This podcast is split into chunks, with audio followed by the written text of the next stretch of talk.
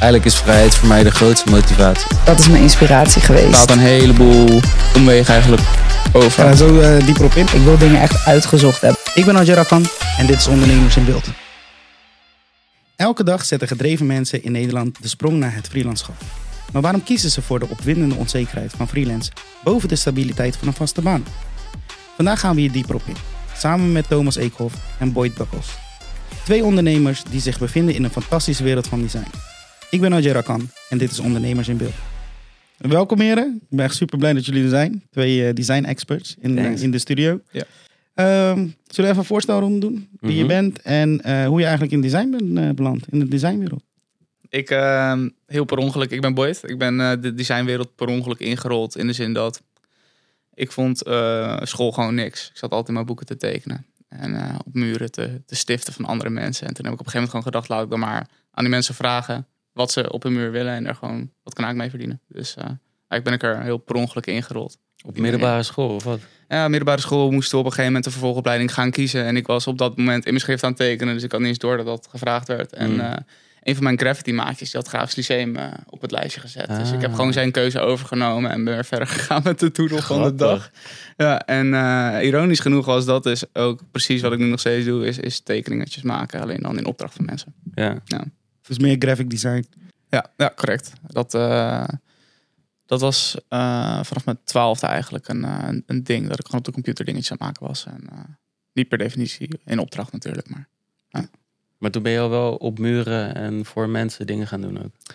eh, het was een beetje een soort van eh, een, een tweeledig iets. Dat ik enerzijds inderdaad eh, s s'nachts met maatjes eh, stencils en zo aan het spuiten was. Ah, ja. En anderzijds, eh, ja, ik zat op een heel gaar RPG-spelletje. En dat was eigenlijk te saai om de hele dag te spelen. Dus toen ging ik op het forum zitten. En ik kon daar een profiel maken met, met plaatjes en zo. En ehm, toen ben ik eerst die plaatjes voor mezelf gaan maken. En toen op een gegeven moment voor dat soort nep digitale geld voor andere mensen op dat forum. Mm. Eh, Van die eh, Photoshop dingen. ja, van die eh, signatures noemden ze dat altijd. Ja. Ja. het was eigenlijk gewoon een soort van eh, ja, gepersonaliseerde foto manipulation-achtige Ja. Cool. plaatjes. Ja. Welk, welk spel was het? Mafia E. Oké, Shout, ja. Naar Mafia E. ik ken het, ik ken het. Dat is fucking vet. En jij toch? Na mijn opleiding, na onze opleiding, ben ik eh, eerst voor een half jaar bij een bedrijf gaan werken. Ehm, Vaste en nog, dienst? ja, vaste dienst echt. Toen ben ik al heel gauw achtergekomen dat het niks voor mij was. Gewoon het feit dat je en heel veel klanten krijgt waar je eigenlijk niet voor wil werken. En je merkt toch dat ja, je werkt 9, 9 tot 5.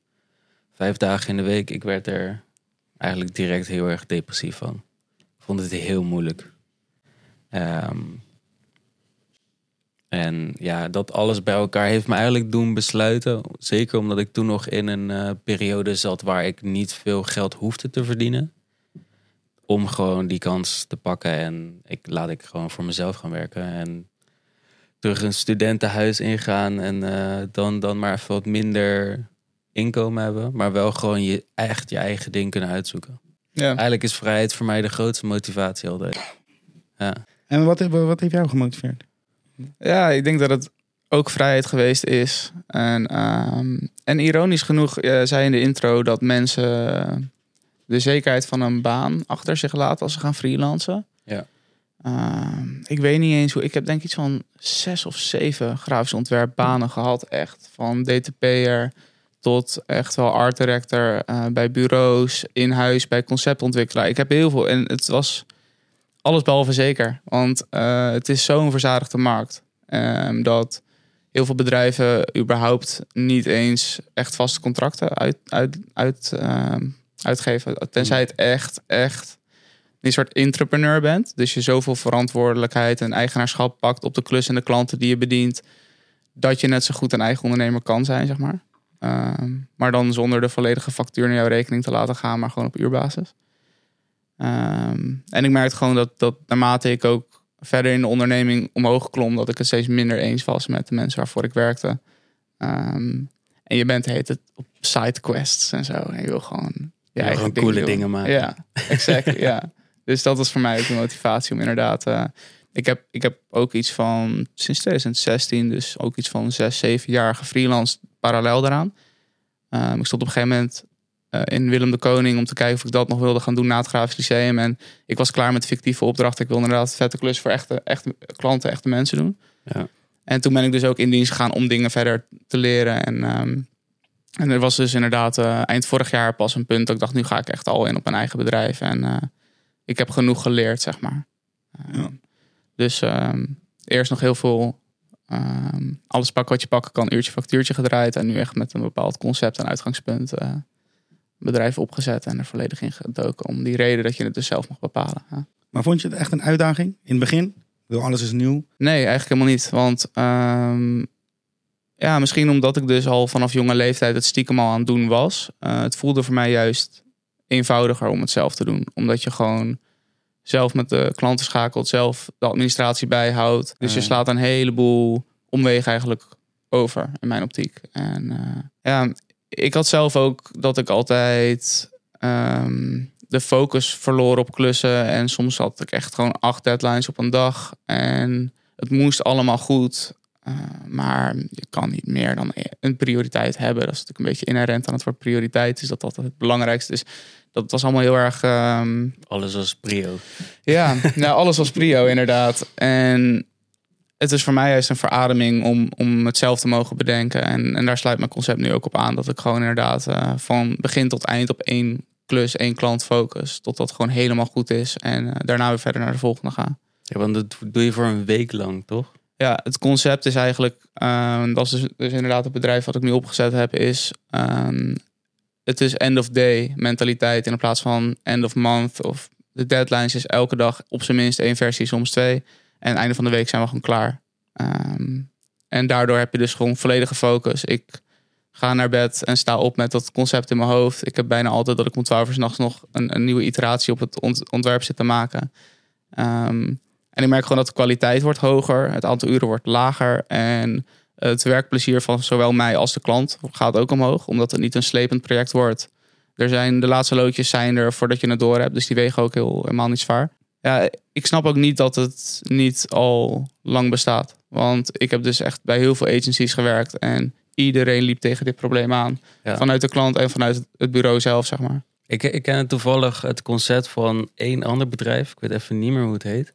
Ja. Mhm. Maar die gingen ook echt naar de klanten toe. Of ze waren ook internationaal. Dus ze gingen dan bijvoorbeeld naar Noorwegen. En dan gingen ze Mhm. daar een week lang bij hun zitten. Ja. Om dan echt, echt in het bedrijf te integreren. Een soort van echt mensen Ja. te spreken. En dan, ja, het is, het is zo een week nice. lang dat doen. Het kan ook gewoon, want je hebt helemaal geen andere klanten waar je inderdaad mee bezig hoeft te zijn. Ja. Maar voor die ene week of na die ene week... heb je dan ook een andere klant? Of heb je dan een week van... I don't know, de business die je zelf moet runnen. Van je eigen business. Hoe bedoel je die? Nou ja, je hebt natuurlijk ook allemaal andere dingen te doen naast de uurtjes die je maakt voor een Hmm. klant. Ja, wat het is, ik werk in. ehm, het is natuurlijk sowieso een sprint. En binnen die sprint werk ik ook weer in sprints. Dus Mhm. mijn spanningsboog, en dat is eigenlijk gebaseerd op de Pomodoro-techniek, die je misschien wel kent. Dus. Nee, Pomodoro-techniek is eigenlijk een, ehm, een techniek waarin je volgens mij een half uur tot anderhalf uur echt, echt kan focussen. En er zit je dan ook een wekker voor. En dat was volgens mij was dat een soort wekker van tomatenwekker of zo. Eh, en daarna pak je een focusbreak. Hmm. Dus ehm, daarna ga ik lunchen, daarna ga ik sporten, daarna ga ik acquisitie plegen, daarna ga ik eh, klanten eh fulfillen die nog in de backlog staan. En dan met een half uur tot een uur pauze, daarna ga je er weer tegenaan voor ongeveer anderhalf uur. Dus al die dingen pak ik tussendoor op, Ah, oké. waardoor ik dus eigenlijk een soort gewenste focusbreak heb in plaats van een afleiding. En gaat dat ook voor jou? dan? Interesting. Nee, nee, voor mij gaat het echt... al- Ik, ik werk als een vlierenfluiter. Ik ben ook een vlierenfluiter. nee, maar serieus. ehm, ik denk dat... Ik, ik, zit, ik zit nu in mijn zevende jaar van freelancen. Hmm. En ik begin nu pas structuur aan te brengen in mijn werk. En dat is heel erg. En dan schaam ik me ook een beetje. En dat is ook een proces waar ik nu mee bezig ben. Nou, ik kan niet alles in één keer goed doen. Ik ben zo lang bezig geweest met het vinden van de juiste klanten. Dus ik heb zo lang daar mijn focus op gehad. Dat ik nu pas echt bezig ben met... Oké, maar hoe zorg ik nu ervoor dat ik ehm, de structuur erin heb van mijn dagelijkse structuur... maar ook van die maandelijkse structuur en gewoon van alles eigenlijk. Dus dat, dat, het, ik ben het nog aan het uitvogelen. Dus ik ben nog aan het leren erin. En merk je klanten dat ook? Mm, Merk je dat ik- er een betere, een betere heen en terug Ja, eh, zeker. Zeker. Ik krijg heel veel complimentjes op dat ik altijd alles qua meeting notes, ik schrijf alles op nu. Deed ik voorheen totaal niet. Onthield ik het maar, maar ik onthield het. Mhm. Ehm, ja, nu krijg ik wel altijd een complimentje terug van... oh, bedankt voor het, voor het mailtje na de meeting, zeg maar. Om Ja. nog even alles weer duidelijk op papier te hebben. En dat, dat soort kleine dingetjes, zeg maar. Ja, dat zijn wel belangrijke dingen. Ja, precies. Maar die deed ik dus gewoon niet. Ja. het zijn misschien ook van die dingen die je dan juist in dienst leert, omdat je het dan moet doen voor een bepaalde soort overdrachtmogelijkheid. Of, Ja, ehm, ja dat- doordat ik direct eigenlijk als freelancer ben begonnen... heb ik heel veel structuur gemist. ja. mezelf eigenlijk een beetje, een beetje als, zoals een kunstenaar eigenlijk kan werken, zeg maar. Gewoon lekker ongeorganiseerd en vooral heel gepassioneerd. Zo was ik eigenlijk bezig. Maar je, je kwam op een gegeven moment op een punt dat je dacht van, dit werkt niet. Nee, precies. En ik denk dat het punt een beetje dit jaar was, begin dit jaar. Ik was terug van een lange reis en ehm, ik hoopte eigenlijk dat ik direct weer wat klanten op mijn bord zou krijgen. Maar ik viel met mijn neus in de boter, want het, het, er kwam niks en er was niks. En ik had ook geen soort van goede structuur voor nieuwe acquisitie in te winnen, zeg maar. Hmm. Dus ik deed ook niks. Ja, dat bedoelde ik dus meer met die eh, vaste baan, weet je. Het geeft toch wel een iets stabielere eh, stabiliteit. Ja, ja, het is wel inderdaad iets, iets zekerder, omdat je van tevoren weet wat er aan het einde gaat komen. Ja. Ja. maar Ja, goed, ik waar. kon dus wel ook drie maanden niet werken, omdat ik freelancer was. Ja, en nee, dat, dat, is voor mij echt nog steeds het beste wat er is. dat heb ik altijd heel erg eh, gerespecteerd. Ja, ja, ja. Dat is echt, ja. Ja. ik vind het fantastisch. Ik Ja. hoorde van zoveel mensen. ehm, want ik, ik, ik neem best wel vaak in het jaar gewoon een weekje vrij. Want ik vind, ik vind Ja. heel veel werken vind ik heel onnodig. Want het leven bestaat uit meer dan werken, vind ik. Eh, maar zoveel mensen reageren er zo met verbazing op. Zo van, wow, ga je gewoon een weekje de natuur in? Ga je gewoon even niet werken? Ja. Is dat, dan, is dat dan je vakantie? Nee, ik heb er gewoon zin in. Ja. ja, als een ja en nee. die vibe. Ik heb hem ook heel vaak als je inderdaad eh, gewoon echt een super nice avond hebt. Ja, dan ben ik morgen gewoon vrij. En dan desnoods werk ik op zaterdag even een paar uurtjes op, op de Ja. 80-20 van waar het echt moet gebeuren. Dat mag je inderdaad zelf bepalen. Dat is wel inderdaad eh, vrijheid en verantwoordelijkheid is de keerzijde van dezelfde medaille. Ja. Als je de verantwoordelijkheid draagt, kan je de vrijheid genieten. Dat is Precies. nice. Nou, ik ben op zich wel, net als, eh, ik zit een beetje tussenin. Ik ben niet mega expert in, in, in het plannen. Maar ik ben ook niet eh, dat ik alles maar... Ik kan niet alles loslaten. Mhm. Dat, dat, dat gaat gewoon niet. Eh, ik schrijf inderdaad wel gewoon echt mijn dingen op. En eh, een beetje even bevestiging en, en dingen inplannen. En zulke dingen dan weer wel. Ja. Ehm, maar ja, ik, ik zit natuurlijk ook af en toe met shoots natuurlijk. En die kan ik niet opeens eh, verschuiven Ja. de volgende dag. Mhm. Maar ik heb inderdaad wel wat jullie zeggen. Dan denk je van, weet je, dan, als je zaterdag niks hebt staan. Je zou bijvoorbeeld zaterdag gaan werken. ehm, nou, dan beginnen we even twee uur of drie uur later. Ga je ook laten slapen nu? Eh, ja, soms wel. Ik, eh, Ja. want toen jij net zei van, nou ja, ik merk dat de uurtjes minder worden. Dat merk ik dan weer niet. Omdat je dus sneller werkt dan op een gegeven moment. Hmm. Maak je dus inderdaad min, minder uur. Je gaat Ja. sneller werken. Als freelancer, wat, je dan, wat ik dan doe, Je doet meer. je gaat weer aan een ander project Ja, ja, ja. eigenlijk. Ja. En ja, soms, soms ben ik bijvoorbeeld zes uur, dan heb ik zoiets van ik ga naar huis. Eh, maar soms zit ik hier ook wel tot twee uur in de nacht. Mhm. Maar jij, jij maakt nog wel eens echt hele lange uren. Want ja, ik, ik, heb, ik heb echt dat ik max zes uur per dag werk. Ja, ik, vraag, ik heb daar wel eens over nagedacht. Ik heb natuurlijk nog redelijk recent echt in dienst gezeten. Mhm. En dan klok je om negen uur in en om half zes uit. En op papier heb je dan een half uur pauze. Ja. Maar in praktijk ga je na een uur of anderhalf ga je koffie zetten. Ga je een kwartier staan ouwe hoeren bij het koffiezetapparaat. Die cliché is niet voor niks Ja, ja, ja. cliché rijdt. En ik denk dat het voor mij in ieder geval nu echt mijn uren time. Omdat ik echt voor mezelf wil weten wat de effectieve uren zijn die ik maak. Ik denk niet dat ik veel minder uur aansta, zeg maar. Mhm. Alleen echt de facturabele uren zijn lager. Zo.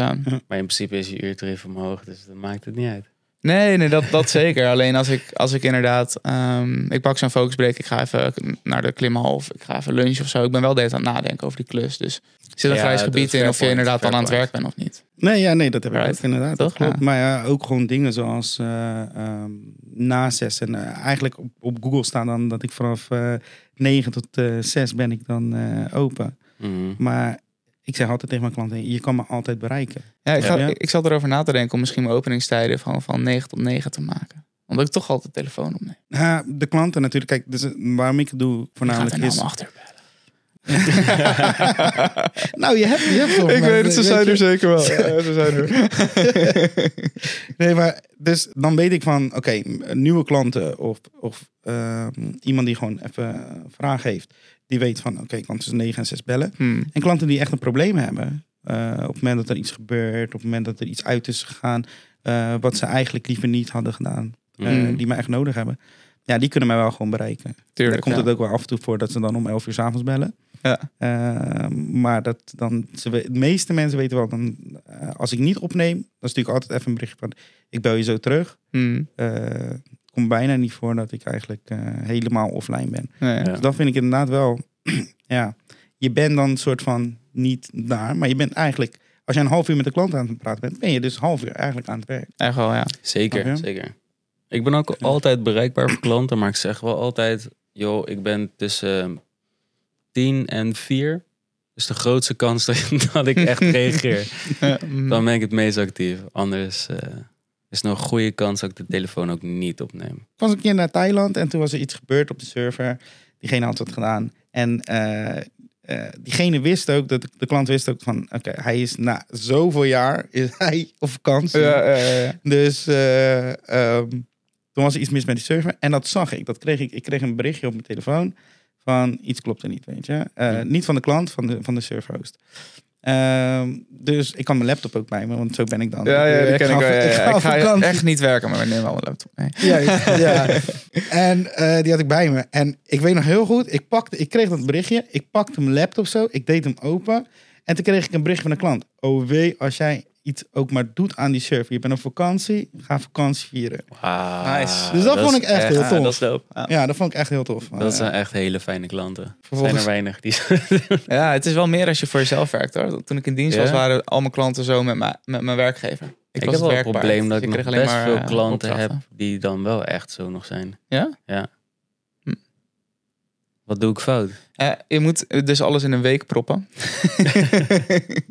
Want dan heb je niet de verantwoordelijkheid om op te nemen voor of na die week.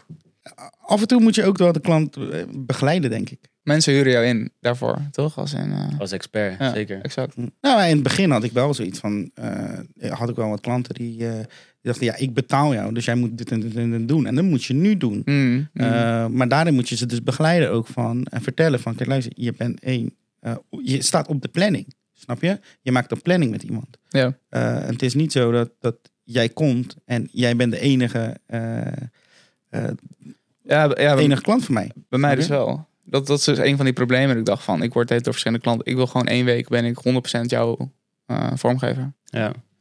Maar dat is inderdaad wel een probleem waar je vaak tegenaan loopt hoor. Ja. ja. Ook, ook ik alsnog wel eens als een klant inderdaad. Want je moet natuurlijk gewoon nazorg leveren ook op, op ontwerpen. En, en soms zit dat wel in een week van een andere klant. En dan moet je inderdaad alsnog die klant wel eh, een soort managen inderdaad van... Ik ga erop terugkomen, maar verwacht niet dat ik nu meteen achter mijn computer spring en het ga zitten fixen. Want prioriteit ligt nu ergens anders. Ik heb eigenlijk van al mijn werkgevers altijd te horen gekregen dat je geen 9 tot 5 mentaliteit moet hebben. En maar één opdrachtgever, één werkgever die ik heb gehad, die zei... eh, als je het niet tussen die tijden kan fixen, moet je of harder werken of mensen in dienst nemen. Ik denk dat hij gelijk had. Jullie zijn freelance designers, eh, Mhm. maar jullie zijn ook ondernemers. Zie je daar Ja. ook echt een verschil in qua zakelijke aspect? Ik heb mezelf, denk ik, heel lang vooral als freelancer gezien. Freelance designer. En niet als ondernemer. Ik heb dat heel lang gemist. Die realisatie dat ik dus mijn onderneming ook moet laten groeien. En die structuur moet aanbrengen. En ik heb me heel lang gewoon een beetje gevoeld als... Ik klus wat af. Hmm. Ja. Ja, En dat merk je in, in de stagnatie van de groei. Voor het, van het inkomen, maar ook van, van bepaalde klantenprojecten. Hmm. Ik ben niet waar ik had willen zijn. En ik denk dat dat de reden is. Ben je ooit waar je wil zijn? Wat zei je? Nee, hè? Ben je, ben je ooit waar je wil Nee, zijn? ik ben nu waar ik wil zijn omdat ik het heb geaccepteerd. Snap je? geen stip meer op je horizon staan. Ja, Je precies. stip is hier. De stip is gewoon hier. Ik ben er. Ja, dat is wel lekker. Mm. Moet bevrijdend voelen. Ja, Ja, heel rustig voelt dat. fair. Oké, hoe zoeken jullie creativiteit? Want daar ben ik echt benieuwd naar. Creativiteit zoekt je niet. Je bent creativiteit. Ja. Maar dan ga ik de spirituele kant op, want ik geloof. Ja, een beetje wel. hoor. Ja, ja. Want je, je kan mij veel zeggen. Ik, ik vind mezelf eh, redelijk Jij- creatief. Ja. Ja, Maar, eh, maar jij bent een en al creatief. Deze hele studio alles wat jij doet Ja. is, heeft te maken met creatie. Mm. Nee, maar je ik bent denk, constant bezig om nieuwe dingen uit te vogelen en weet ik veel wat. ja, maar ik denk dat iedereen creatief is. Ik denk dat, je, Mhm. ik denk dat er geen persoon op de aarde is die niet creatief is. Eens. Ik denk alleen dat het niet altijd eruit wordt gehaald bij mensen. Ehm, Nee, tuurlijk. En er zijn bepaalde conventies van creativiteit ook, Juist. waarin we denken. sommige mensen zijn heel creatief in tekenen, sommigen zijn heel goed in cijfers. Wiskunde is heel zijn- creatief. Ja. Ja, Super creatief met kinderen opvoeden, dat kan je ook zijn. kan ook. Bij sommige mensen ehm, wordt het er niet altijd uitgehaald. Dus wat ik bijvoorbeeld doe, ehm, ik, heb, ik heb soms projecten back-to-back. En ehm, dan merk ik van, je bent te veel bezig met één ding. Dus stel je voor, ik heb drie projecten. Ik heb drie Mhm. keer eh, een, een website die ik moet bouwen. Ehm, dan ben ik te veel bezig, als dat, als dat bijvoorbeeld een maand duurt. Met Eh, websites bouwen. dan, dan ben ik alleen maar met dat bezig. Dus dan moet ik mezelf eh, iets anders laten doen. Mm. Eh, en dan ga ik dus bijvoorbeeld een filmpje bijvoorbeeld voor mezelf schieten. Mm. Is, Of- is het een bewuste gedachte dat je denkt, oké, nu moet ik er even iets tussendoor halen? Of gebeurt het automatisch omdat je brein al klaar is met websites maken en denkt van, oh, ik wil even iets nieuws. Ik weet al heel snel van, wacht even, dit wordt te veel. Nu weet ik dat ik iets anders moet doen. Maar in het begin was het, dan was het eigenlijk al te laat. Hmm. Dan, dan was ik net eroverheen. Ik denk dan dat je dan minder presteert wat je eigenlijk wel aan je klant wil geven. Nou, om terug te haken op die vraag die je net stelde, dat is wel een van de dingen die ik juist uit het ondernemerschap heb geput. Dat ehm, ik wil nu gewoon dat het ding wat ik gemaakt heb echt zo goed mogelijk is.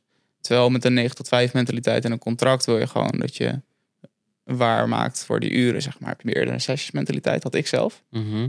Ehm, was ik meer bezig met de klant en daarmee mijn werkgever tevreden houden. Meer dan het allervetste product maken. Ik, ik spreek mijn klant ook veel vaker tegen nu ik voor mezelf werk. Omdat ik soms denk echt een beter idee te hebben. Ja. Ehm, vaak kom je dan op optie C uit met z'n tweeën. Dus dat is heel cool. Maar ehm, ja, ik denk inderdaad dat... Ik heb dat een keer geleerd. Ook dat soort basishygiëne voor ontwerpers in mijn geval dan was. Dat altijd voordat je iets oplevert, leg je het even een kwartiertje weg. Doe je even een kopje koffie, ga je naar de wc, weet ik veel, rondje lopen.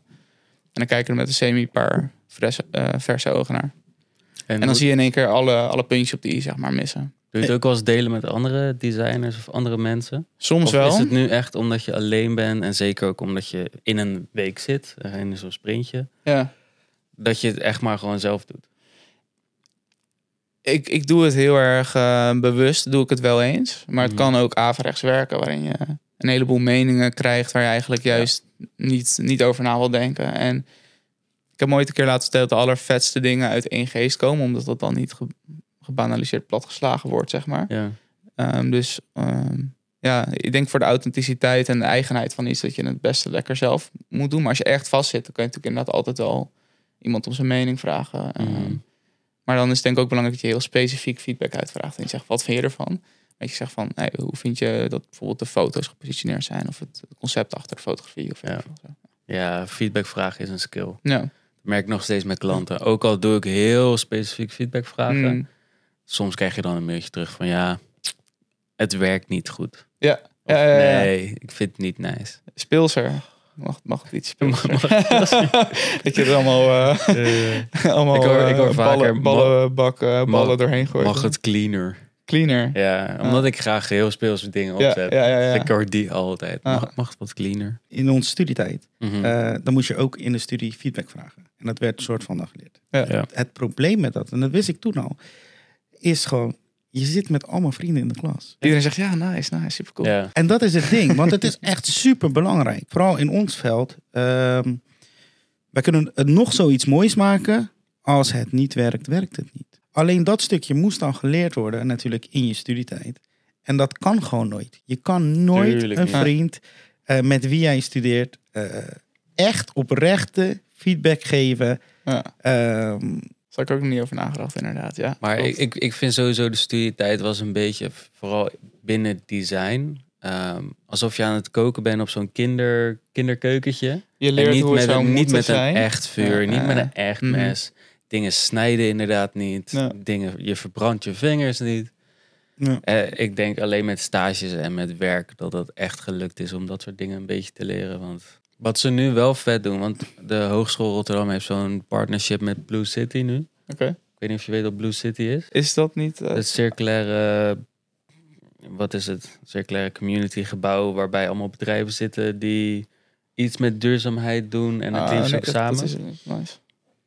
Maar dus de hogeschool gaat nu daar vaker naartoe, volgens mij, voor ook weer om, echt, echt misschien wel nep, klanten, zeg maar echte klanten. Ja. Maar dan heb je in ieder geval bedrijven die al wat zinnigs doen, Ja. überhaupt voor de toekomst.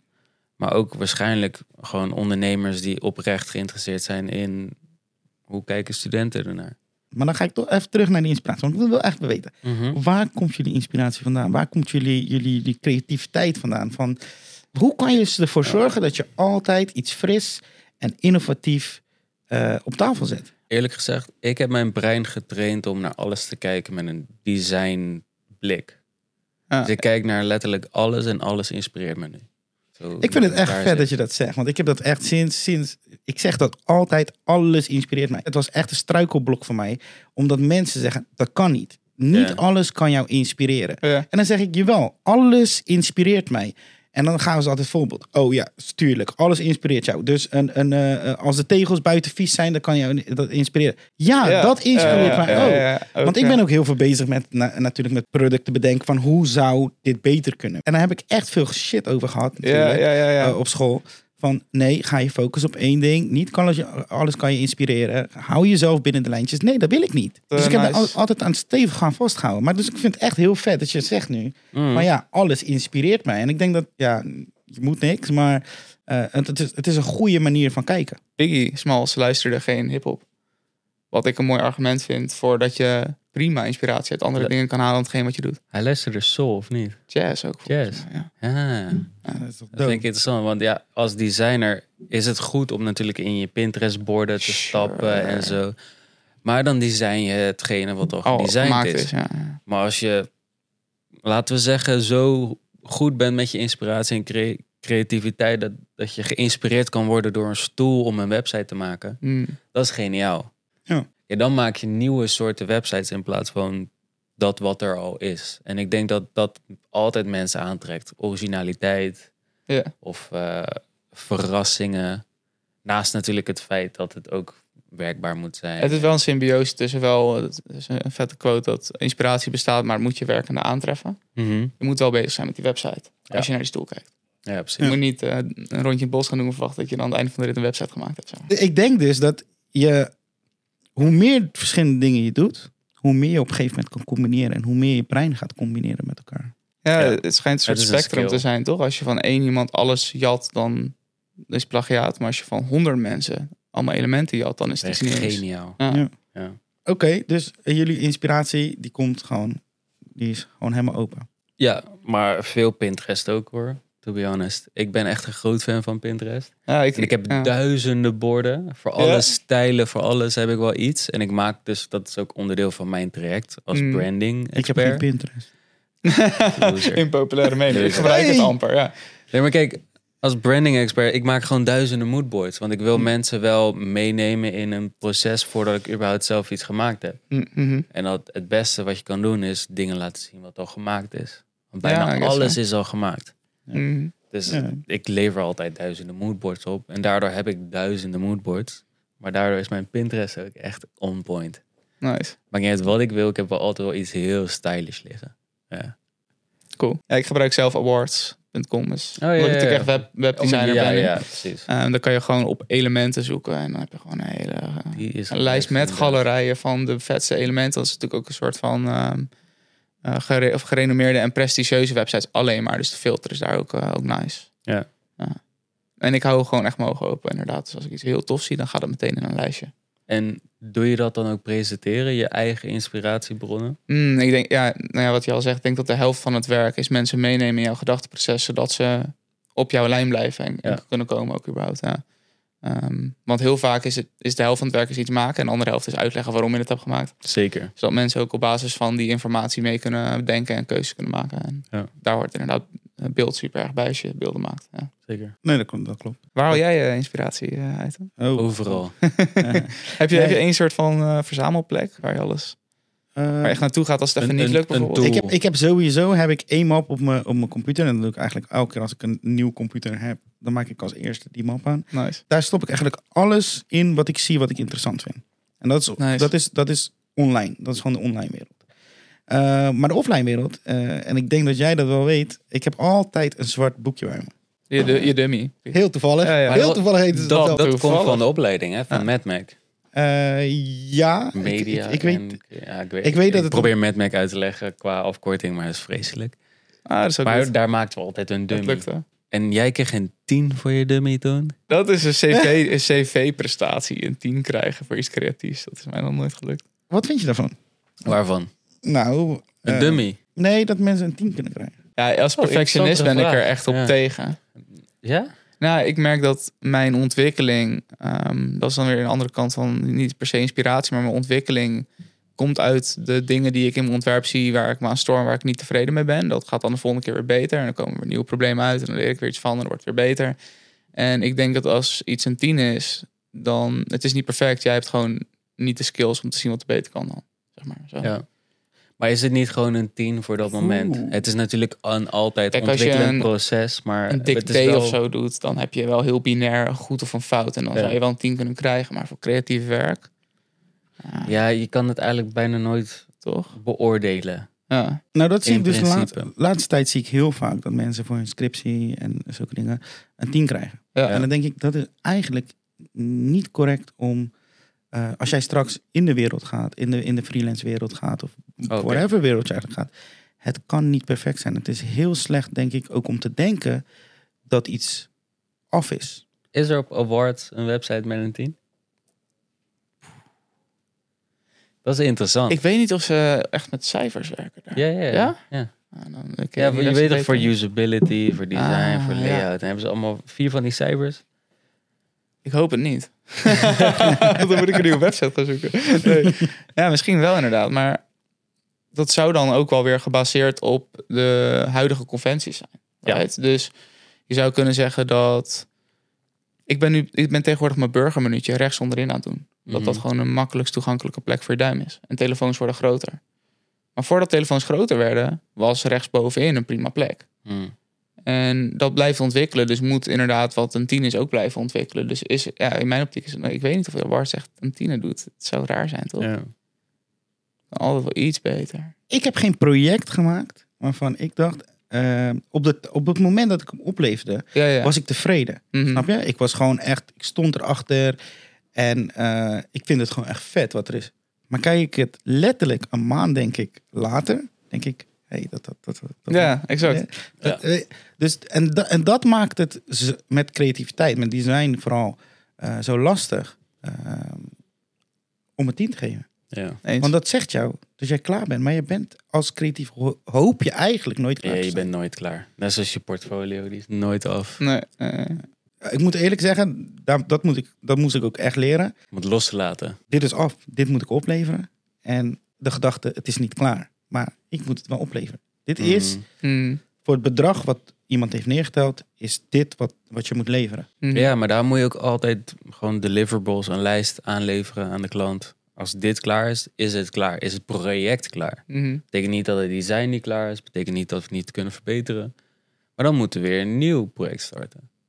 Ja. Maar wat- iets is nooit klaar. En je kan, al- je kan altijd iets tof willen maken of af willen maken. Maar soms is dat gewoon niet mogelijk voor het budget of voor, Ja. voor jezelf überhaupt. Omdat je er geen zin meer in hebt. Kan Eh, ook nog eens gebeuren. Maar waar, waar zijn jullie nu mee bezig? Eh, qua ontwikkelingen. Ik eerst.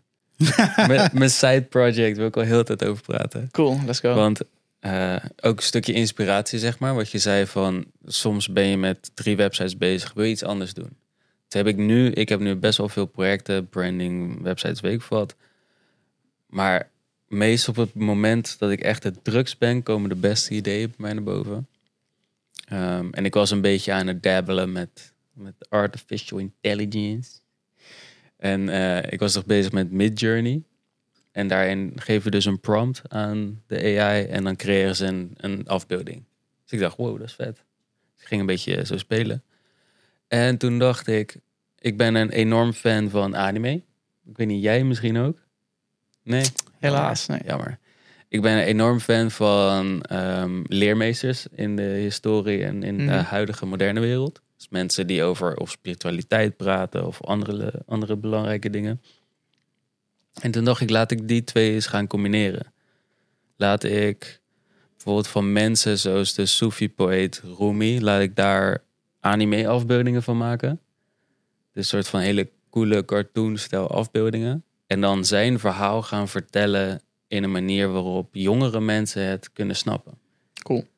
Dus om een soort van, ja, noem het een, een, een anime-verhaal voor, voor jongeren. Om dat dan te gaan verspreiden op YouTube en TikTok. En Mhm. Om een beetje de, de leer, leerles waar ik zelf heel veel uit haal, om dat te gaan delen met, eh, met die jongere generatie. En waar zit je nu in het proces? Ik heb nu alle beelden van bijvoorbeeld een roomie, heb ik.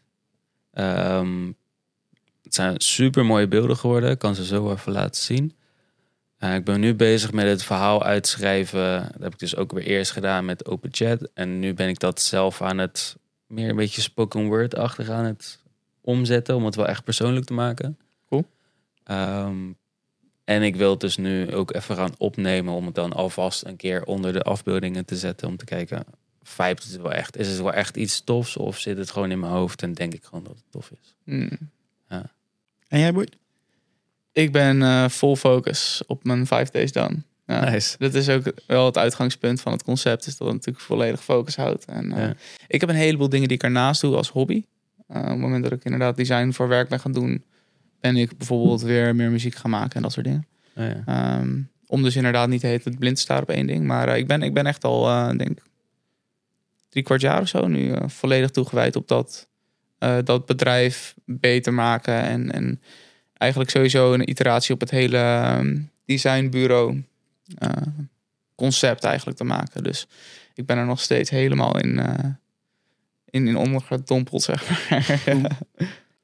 En jullie onderneming, hoe, eh, hoe hangt social media daaraan samen? Voor mij nog nauwelijks. Ik, eh, wanneer ik dingen design, dan... Ja, mijn klanten het delen het met andere mensen. Dus je hebt eh, mond-op-mond reclame. Dus ik ben eigenlijk te weinig nog bezig met LinkedIn. LinkedIn wil ik het heel graag veel meer doen. Ehm, maar ja, eigenlijk nog te weinig. Hoe is het bij jou dan? Ja, ik, ik gebruik LinkedIn inderdaad ook wel, eh, omdat natuurlijk eigenlijk een soort van die autoriteit die je hebt als je via iemand geïntroduceerd wordt. Dat werkt natuurlijk ook zo als je gemeenschappelijke connecties hebt. Als je iemand Mm. voor het eerst connect op LinkedIn bijvoorbeeld. Eh, maar ik moet zeggen dat ik redelijk weinig gebruik, omdat het misschien ook een beetje een surrogaat is voor het fysieke, sociale aspect van het leven, zeg maar. Ja. Ehm, dus het meeste van mijn opdrachten en connecties komen nog steeds uit de fysieke wereld. Maar LinkedIn is een hele mooie tool om het, om het soort van eh, aan te vullen. Ja.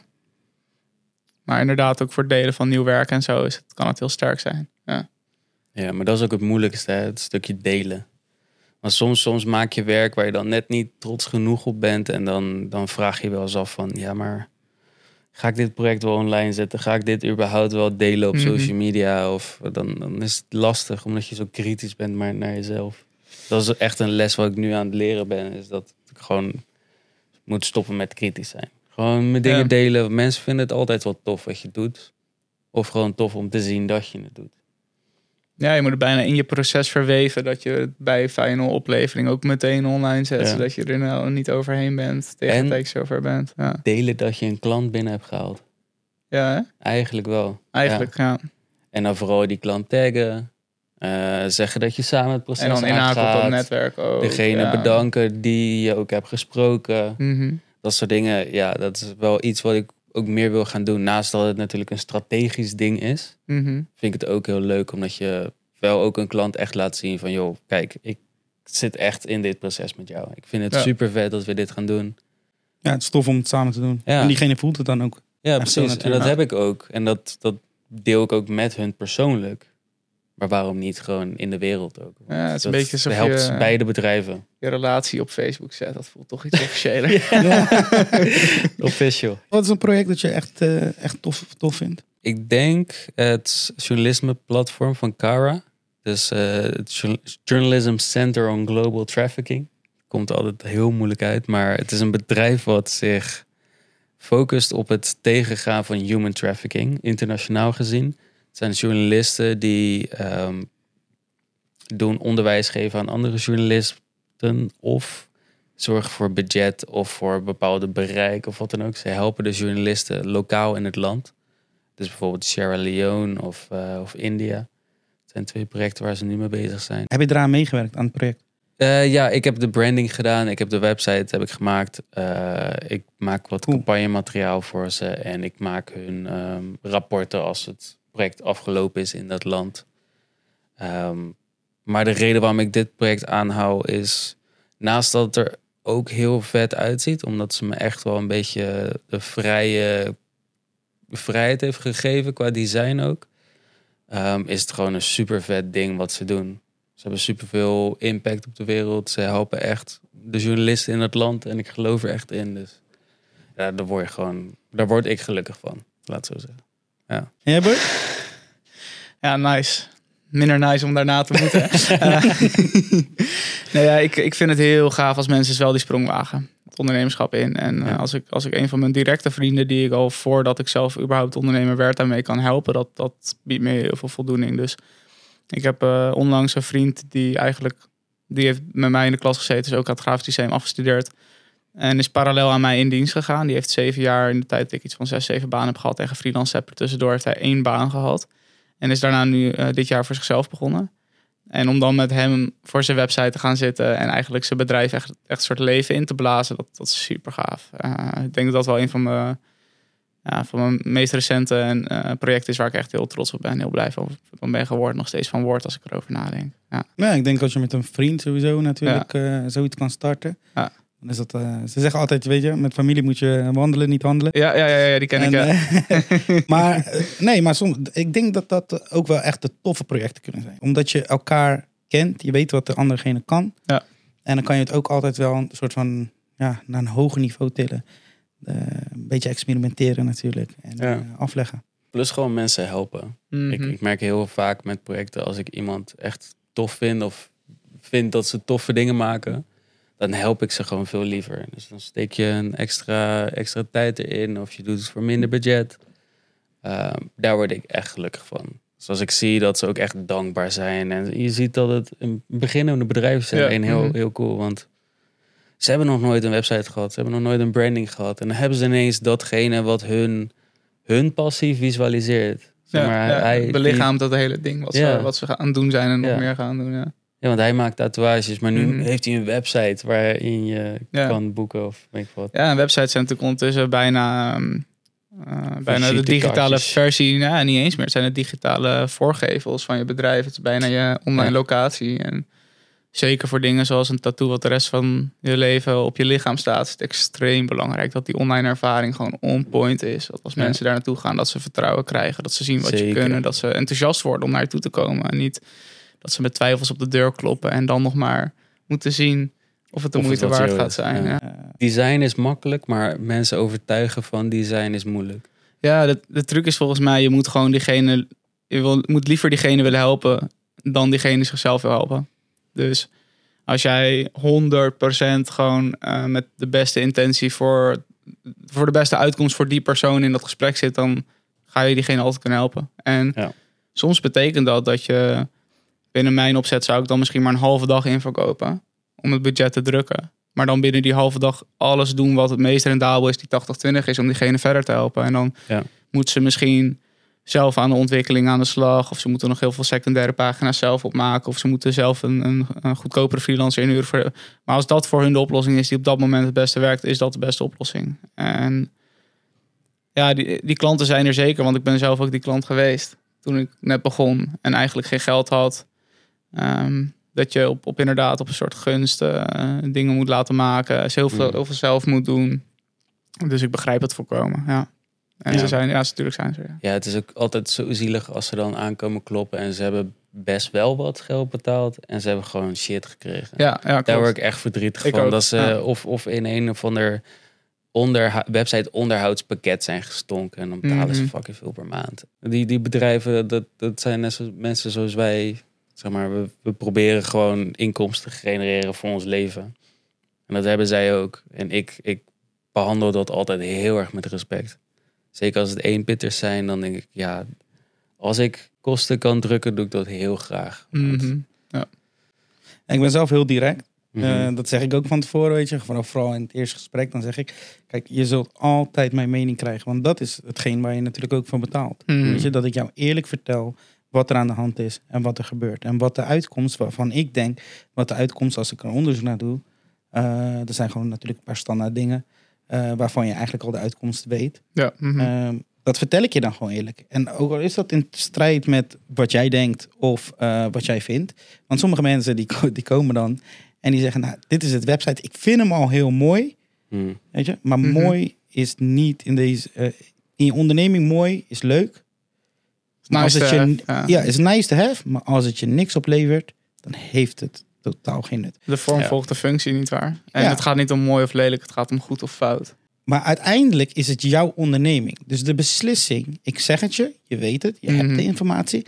Wil je die pad vervolgen? Prima. Wil je die niet vervolgen, is dat ook prima. Want het Ja. is jouw onderneming. Jij bent degene degene die de keuze moet maken. Het is eigenlijk het beste om. ehm, je, je maakt hetgene wat ze willen hebben. Of, of je doet al van tevoren, zeg maar, ja, maar ja, je legt uit waarom het eigenlijk niet zal werken. Of voor de toekomst misschien. Eh, maar wat ik ook vaak doe, dan geef ik een versie mee en dan zeg ik, joh, ehm, ik verwacht dat je in de toekomst dit wil gaan veranderen. En hier heb je alvast een opzetje voor die toekomst. En ik merk dat ze Oh, dat heel altijd goed. gaan, gaan nadenken over van, oh wacht eens even. Hmm. Oké, jij denkt dus verder dan wat Ja. ik nu mooi vind. Ja. En dan gaan ze altijd wel even stilstaan. En ja, heel vaak zijn ook klanten dan toch wel gewoon een beetje, eh, hoe zeg je dat? Eh, eigenwijs. Hmm. Dan blijven ze toch voet bij stuk en dan willen ze hun ding doen. Vind ik hartstikke goed, want ik ben in service van jou. Dus ik help je graag. Ehm, maar ja, het is, het is moeilijk. Want je wilt het liefst al direct gewoon de goede richting op gaan. Voordat we naar de laatste vraag gaan. eh, als mensen jullie willen vinden. eh, hoe kunnen ze jullie vinden op het internet? Ik ben gewoon vindbaar op LinkedIn. Ehm Boyd Bakkels, B-U-C-K-L-E-S. Eh, Engelse naam, dus misschien is dat handig. En anders 5daysdan.com. Ga daar het proces checken. bekijk wat portfolio werk en eh vul een contactformuliertje in. Oké. Voor mij hetzelfde. Je kan me vinden op LinkedIn, Thomas Eekhoff. Ehm, of gewoon mijn portfolio website to.agency, tho.agency. Oké. En nu de laatste vraag. Spannende.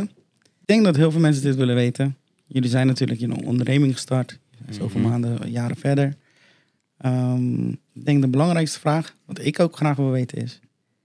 Zijn jullie gelukkig? Hmm. Hele goede vraag. Ja, Toevallig, toevallig was ik daar vanmiddag of vanochtend mee bezig.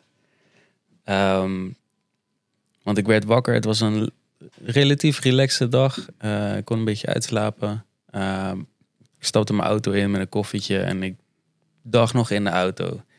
Heel chill. Want ik rij nu gewoon naar vrienden toe. Ik ga straks lekker kletsen. Ehm, dat ik dit mag doen als een soort van werkdag, dat, dat is gewoon heerlijk. Dat is voor mij vrijheid. En ja, het haalt je uit de sleur. En dat maakt me ook altijd wel gelukkig. Ja. Maar ja, dat, ik voelde me gelukkig. Ik, ik ben gelukkig. ja nice. Zeg het nog drie keer. En dan zijn we er. gelukkig, Gelukkig, gelukkig, gelukkig. Eh, Nice. Ja, ik, ik ook. Ik eh, ben zeker, eh, zeker gelukkig. En natuurlijk heb je pieken en dalen. Eh, maar Hoge pieken, diepe dalen. Soms. hogere pieken, diepere dalen denk ik ook wel. Maar ehm, ja, nee, ik, ik, ik haal meer geluk uit zelfstandig ondernemen dan eh, andere vormen van, van in diensttreding. Dus eh, voor mij Ja. zeker wel de moeite waard geweest om dit te doen. Ja. Oké, bedankt heren. Ik vond het echt een heel interessant en tof gesprek. Inspirerend gesprek ook. Ehm, ik leer sowieso altijd veel van jullie. Ehm, bedankt voor jullie komst. Jij Ja, bedankt. bedankt man. Ja. Dit was de tweede aflevering van Ondernemers in Beeld. Ik ben Adje Rakkan en tot de volgende keer.